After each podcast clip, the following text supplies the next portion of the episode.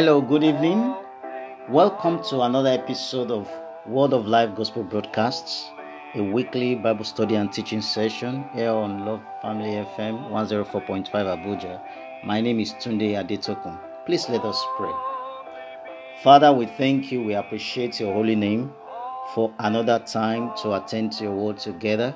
We give you all the praise, Lord. And Lord, we pray that as we study the Bible, you open our hearts to be blessed of you, to be edified by your word, and to be transformed by your word in Jesus' name. Thank you, gracious Father. In Jesus' name we pray. Amen. Praise the Lord. Now, last week we started studying the book of Luke, and we studied from chapter 1, verse 1 to 4, and established that it is the Lord's will for us to be fully convinced, to be sure of what the scripture says, the truths of God's word. And we should take roots downward into Christ and bear fruit upward for the Lord. Praise the Lord. We'll continue from verse 5, Luke chapter 1, from verse 5 today. Please open your hearts attentively to receive the word of God. Verse 5 There was in the days of Herod, the king of Judea, a certain priest named Zacharias of the course of Abia, and his wife was of the daughters of Aaron, and her name was Elizabeth. And they were both righteous before God, walking in all the commandments and ordinances of the Lord, blameless. Verse 7 And they had no child, because that Elizabeth was barren, and they both were now well striking years. And it came to pass that while he executed the priest's office before God in the order of his course, according to the custom of the priest's office, his lot was to burn incense when he went into the temple of the Lord. Let us stop here for now. Praise the Lord.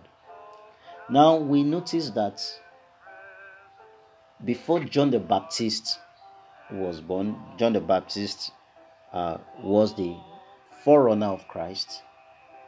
There were certain stories before he, he, he was born, and this is the background story we are going to look at today. The days of Herod, this was a time when the Jews were under the Roman rule. They were being ruled by the Roman Empire. So it was a tough time. But here we can see that Zacharias and his wife, they were descendants of Aaron. The scripture says they were both righteous before God. And they were walking all the commandments and ordinances of the Lord, blameless.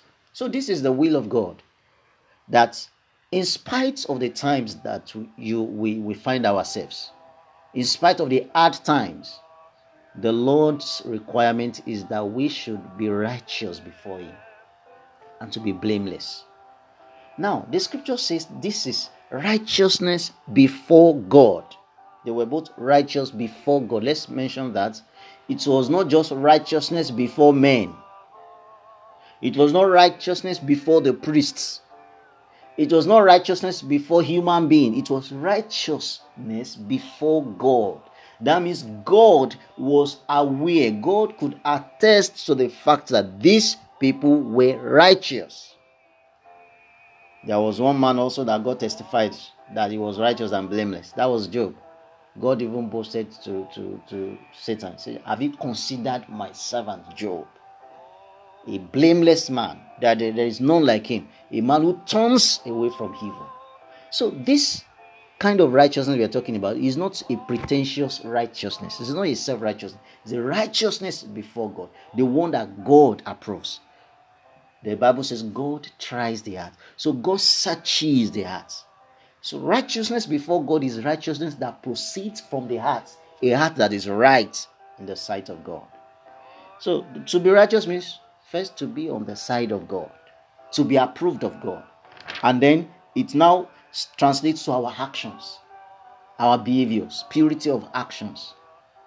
Psalms 15 vividly describes what being righteous means. It says to have clean hands, to have a pure heart, not to lift up our souls unto vanity. That is the kind of righteousness we're talking about. And this righteousness can only be obtained through Jesus Christ. Is our righteousness. self righteousness, the scripture says, our, all our righteousness is like a filthy rag before God. So we need the righteousness of Jesus Christ, the righteousness which is by faith. Praise the Lord. In Philippians chapter 2, because the scripture wants us to live such righteous life. Verse 14 and 15 of Philippians 2 says, Do all things without murmurings and disputings. Verse 15, that you may be blameless and harmless, the sons of God, without rebuke, in the midst of a crooked and perverse nation, among whom you shine as lights in the world. Praise the Lord. So it was in the days of Herod, things were tough, things were hard, there was wickedness all around, but righteous people were found. So also the scripture says that we should be blameless and harmless, sons of God, children of God, without rebuke.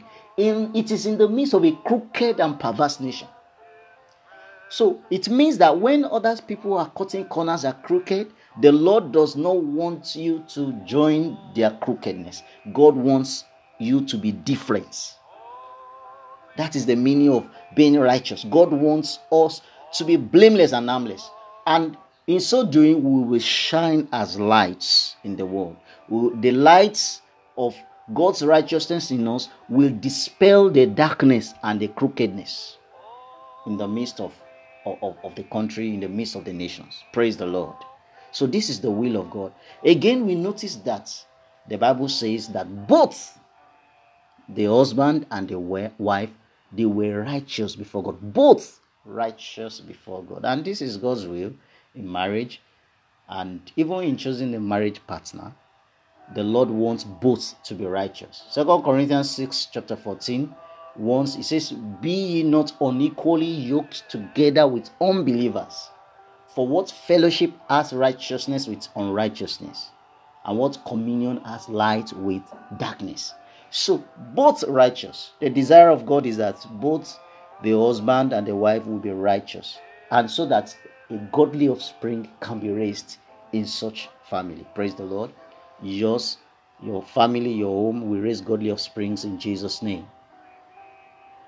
And then we notice verse 7 the bible says that they had no child because that elizabeth was barren and they both were now very old.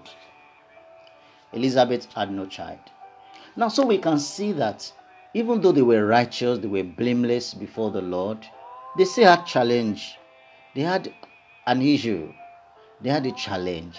And so the fact that you are a child of God or you are righteous does not make you to be immune to some challenges of life.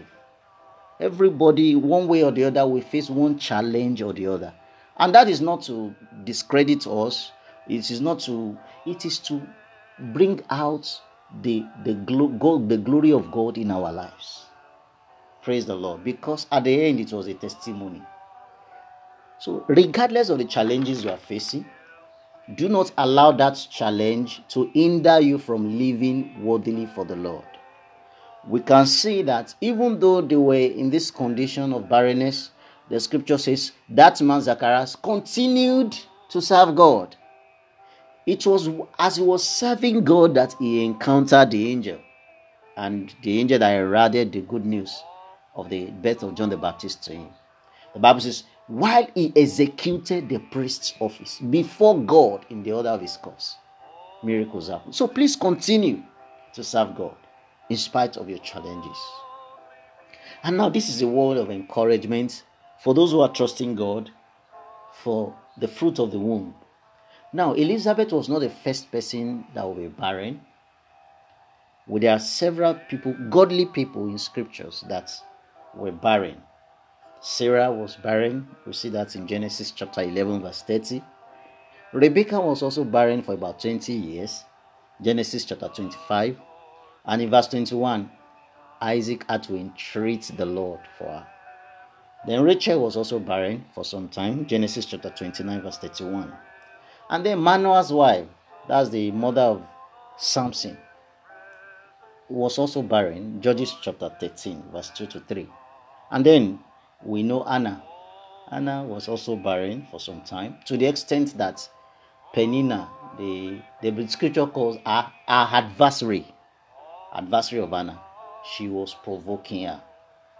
And God answered her. God remembered her and, and removed, uh, rolled away her reproach. And she gave birth to a child that was precious in the sight of God. He became a prophet in Israel. That's First Samuel chapter 1.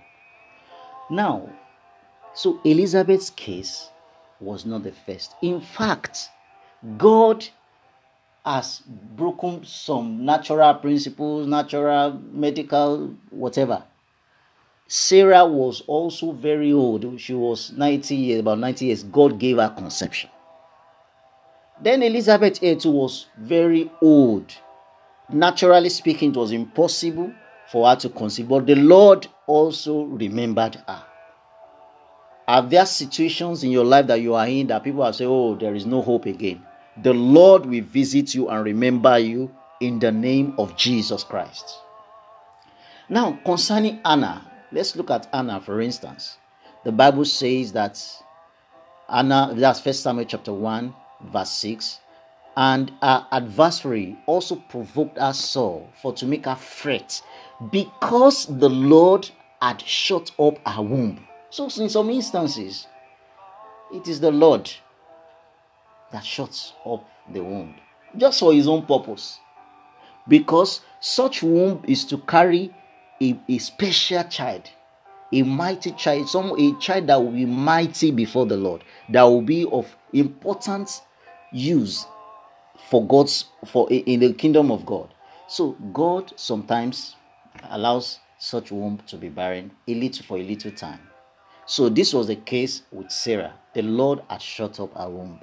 However, Anna continued to pray fervently. And so, please, when we are in such situations and people are mocking you because of your condition, please continue fervently in prayers because the Lord will answer your prayers. Even Elizabeth continued to pray. We'll see that later when she said, The Lord answered my prayers.